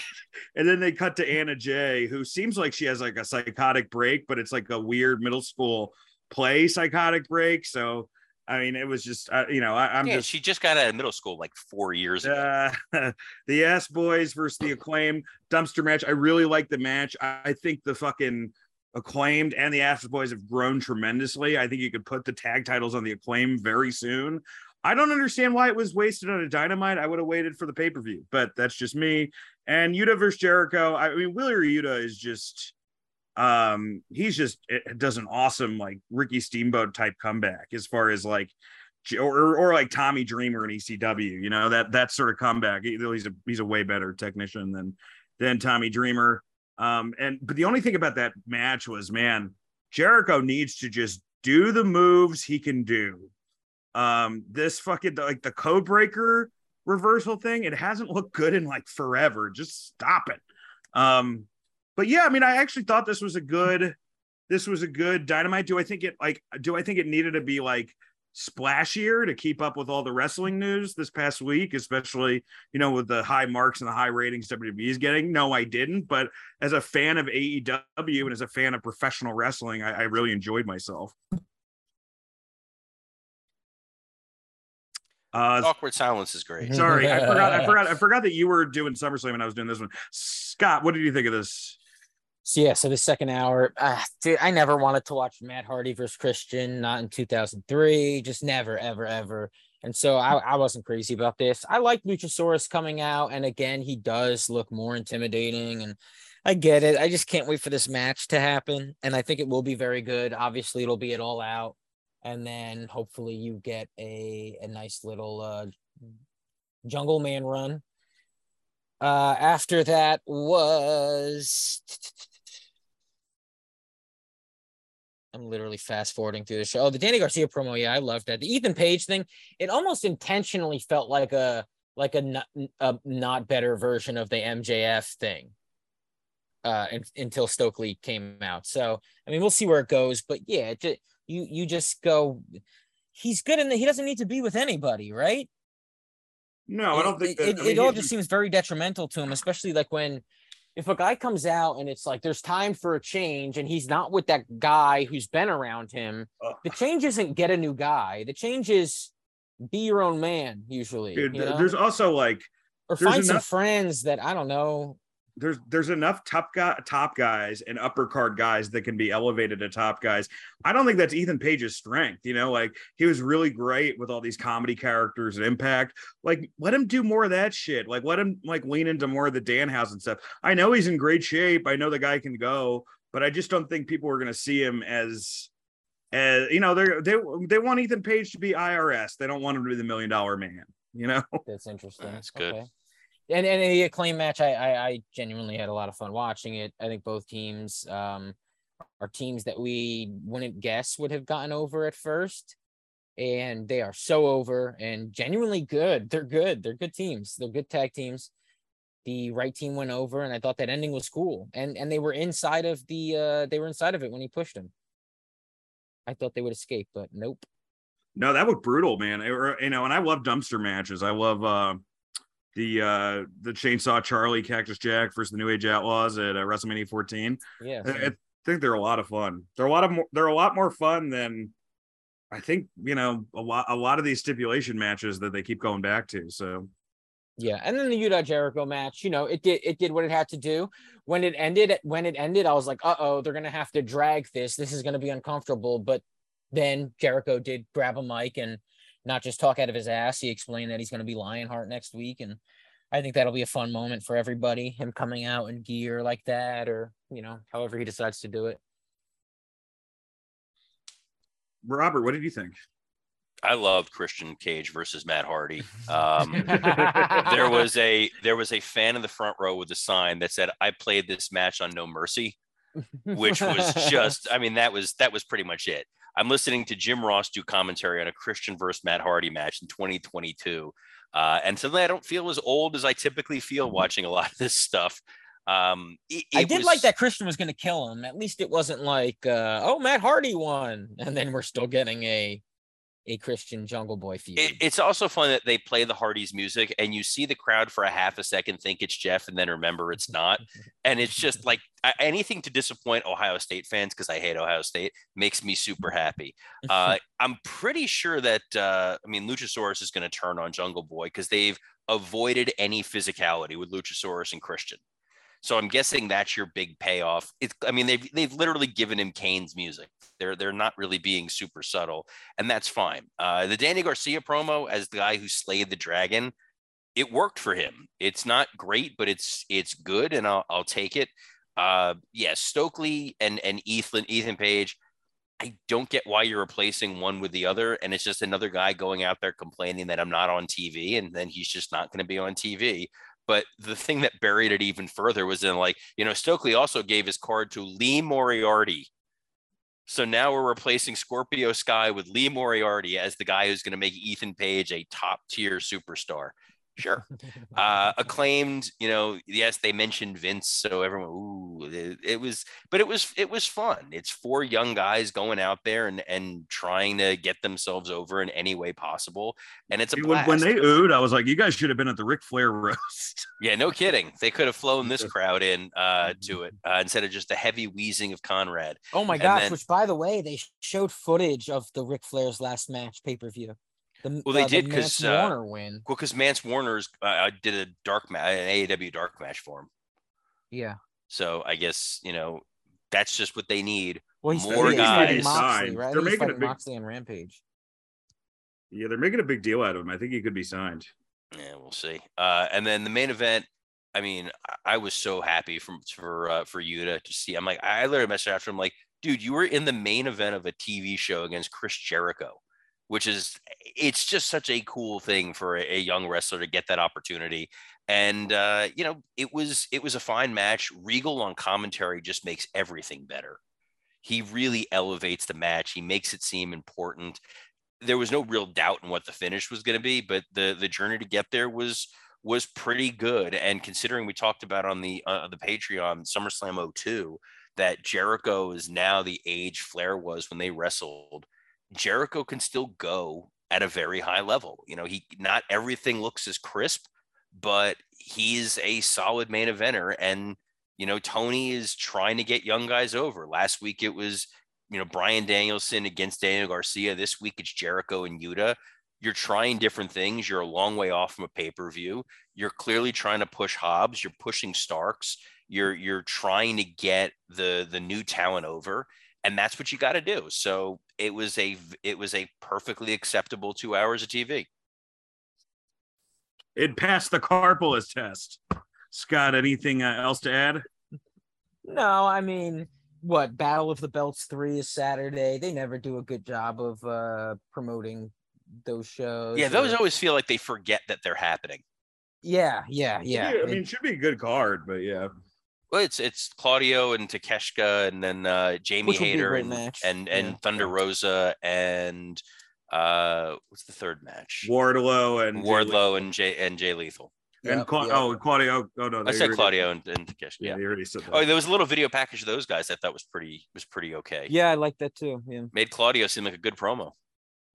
well, I don't know. No, he got part, he got he got fired up at the end. Like he at least he's not a put him in front of a crowd athlete, guy. That's for sure.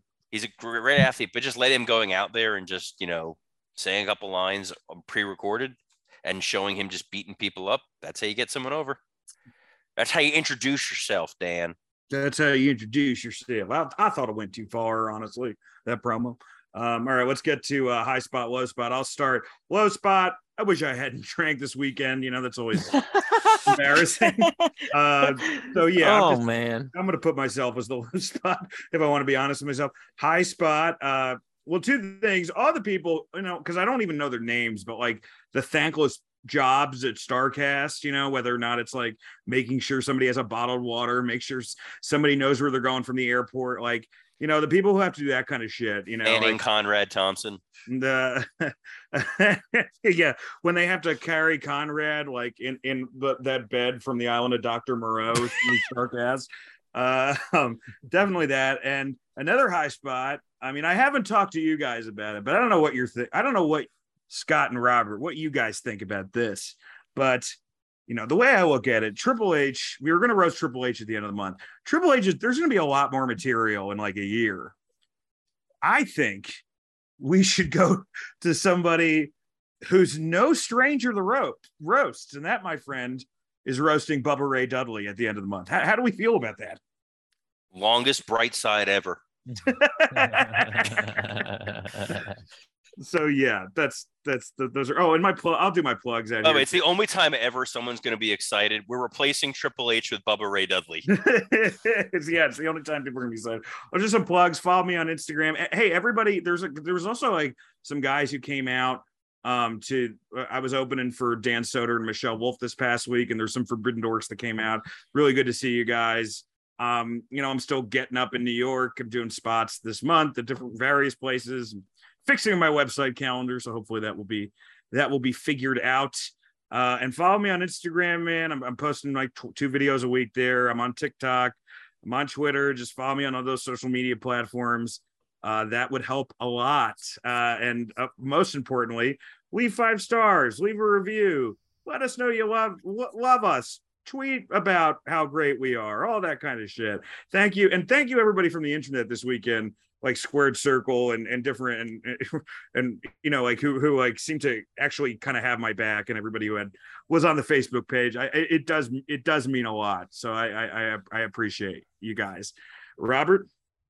Um oh, yeah sorry low spot um i had two i think one the uh, the news about AJ Ferrari. Uh, he was a dude that I know on here. We talked about. We were really excited to see what he was going to do as part of that WWE Next in Line. And there's the the accusations of sexual battery, and that's just a a, really ugly thing. And and uh, it, it's a it, it's a shame with the the prospect that could have been, and and people just need to be smarter about how they uh, how they behave. Think the other low spot was uh, yeah, seeing seeing Bully Ray on the on the roast and and how I think how they they sort of positioned you in some ways uh, was was was not cool. High spot was getting to see you on there and uh, see Wrestle Roast represented uh, as part of uh, the sarcasm. Yeah, it was cool to have our little shows. name name up there. So thank you, Sarcasm. Thank you.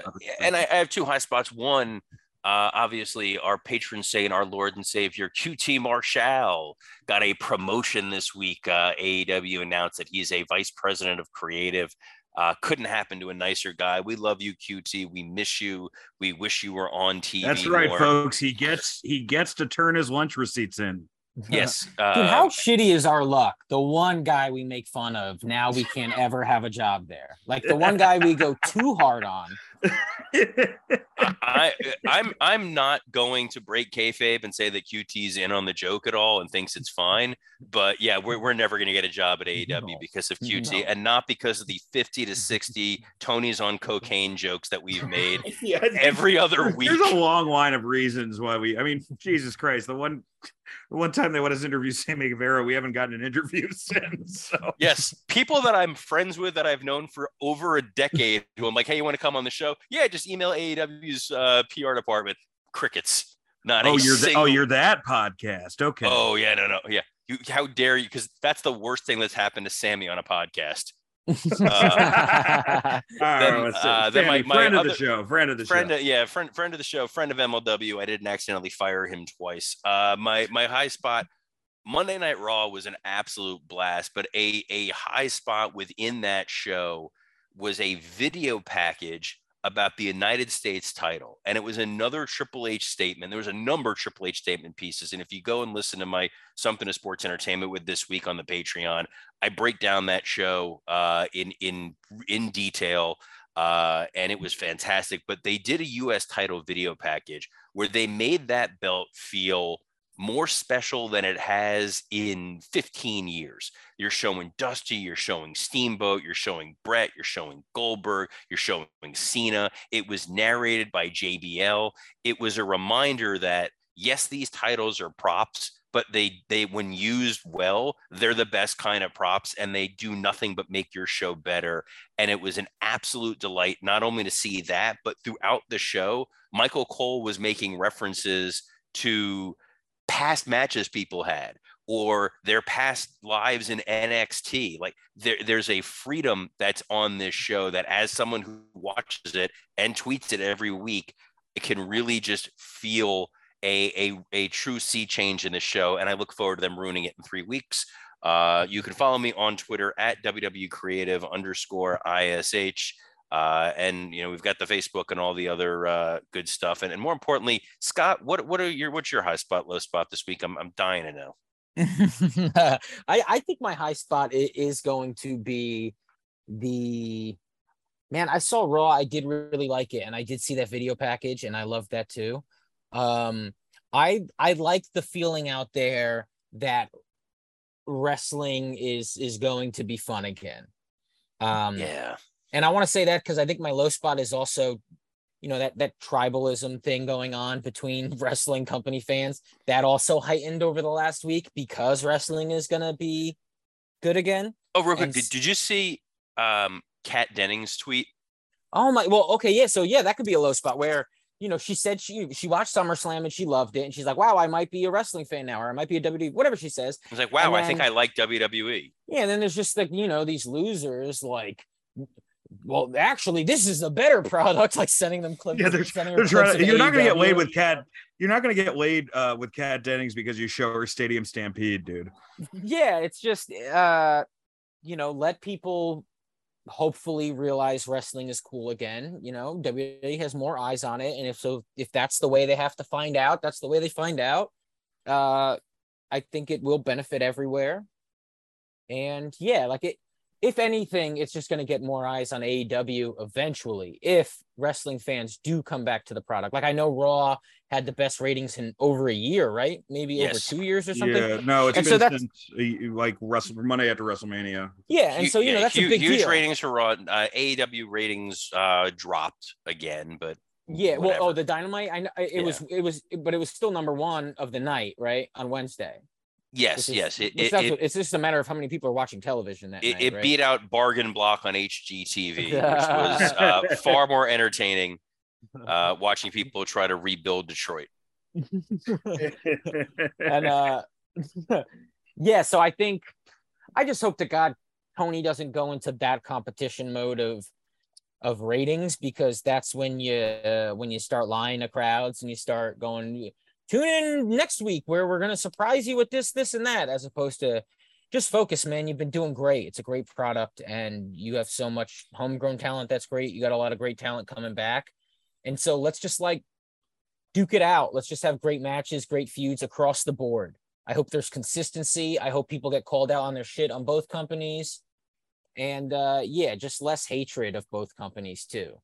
Yeah, I, I would say it's not like AEW in the dirt or Triple H isn't going to do anything. Vince is still going to obviously have a say. It's like, can we just be excited? Isn't that why we're all wrestling fans? Because every five months we're convinced something good is going to happen. So we remain fans for another five months. yeah, now now good stuff's happening. Fucking just sit Yeah. back. So let's enjoy it for the small Enjoy it. moment. Yeah, because who who the fuck knows, man? With this Discovery merger, there's like a lot of moving parts. Obviously, the HBO stuff about Vince. There's a lot of things that are still happening. But yeah, I mean, like I think that the one great thing about all of this is guys are going to have a place to go now. You know, you're going to be able to get more money as a wrestler, and you know, I mean, I was talking um to somebody who was on the uh Flair roast and not Flair roast, sorry, on the Flair's last card. And you know she you know she she's her legs fucking busted. She's got like no you know health insurance. It's like it's a hard fucking life dude so it's like just come on or she was just trying to deter you from hitting on her. ah that's hilarious Yeah, Uh, I, I don't want people hoarding. You know, that's a big thing where, and they did that. Uh, remember, Vince was trying to hoard people. I don't want Yes. AEW hoarding people either. I want everybody to be able to be used and travel and all that shit. But it is cool that these guys who, you know, were so unwilling to go to WWE or guys that Vince wouldn't even look at, you know, Triple H might because he does love guys like Adam Cole. Even though, again, those were guys just handed to him. It's not like he was seeking out Adam Cole. You but know, he I, was I almost think that makes him a better in a lot of ways that's that speaks better for the leadership because if you're able to like be like hey this guy isn't my guy but i recognize he's a great guy then I think he becomes your guy though. eh, You know. Yeah, for sure. But I'm just saying in the sense of like he doesn't have that Vince thing of like he's not over until he's over with me, you know. Oh, sure, sure. So I mean that, that's what I, I said this about Hunter, which I would have used on our bright side if we did the roast, which is like the guys. The the the greatest thing about Hunter is that he's smart enough to know he's not the smartest guy in the room, you know, and you know he's going to hand it off to guys like Jeremy Borash and and you know and, and other people backstage who really know how to you know create a good angle. Also, guys, there's a lot of good people on Impact, man. Give it a watch. You know, Scott Oh, was there's so many, and there's been the entire time, even when people Yeah. were like, "This is the worst," they still had Penta and shit. So No, Impact's good. It's just the problem with Impact is Impact's hard to watch. Like, find. I don't know. Like, it's not on a a, a network that It's on everybody Twitch. You can gets. get it on Twitch. Yeah, that's. You may as well tell me it's on Mars. Like I'm not, I'm not, I'm not download like like Lance keeps telling me he's like, oh, you should really watch Impact. It's been really good of late. I'm like, I'm sure it is. I have no idea how to find that unless it's on Scott's illegal streaming channel that I would never use. Twitch is so much easier to use than than Scott's supposed alleged illegal streaming channel. Yes, which I only use to watch my friends roast people who I thought died years ago. Also, can we give a shout out, even though No. we can't confirm or deny whether or not the Viper Randy Orton enjoyed our roast of him? We cannot confirm or deny that he reached out and said thank you for the good things as well as the bad. We cannot confirm or deny, but uh my respect went up for Randy Orton a lot this weekend Oh. when I saw like how much that guy can take a joke versus everybody else. Holy shit, dude! It's not even in the same fucking universe. You know, So he's the like a comic. No, He's- the, he the- may have thicker skin than a comic, honestly. the barometer I use, and and you know, Mike's not here to roll his eyes, but that's fine. Like he's on Twitter.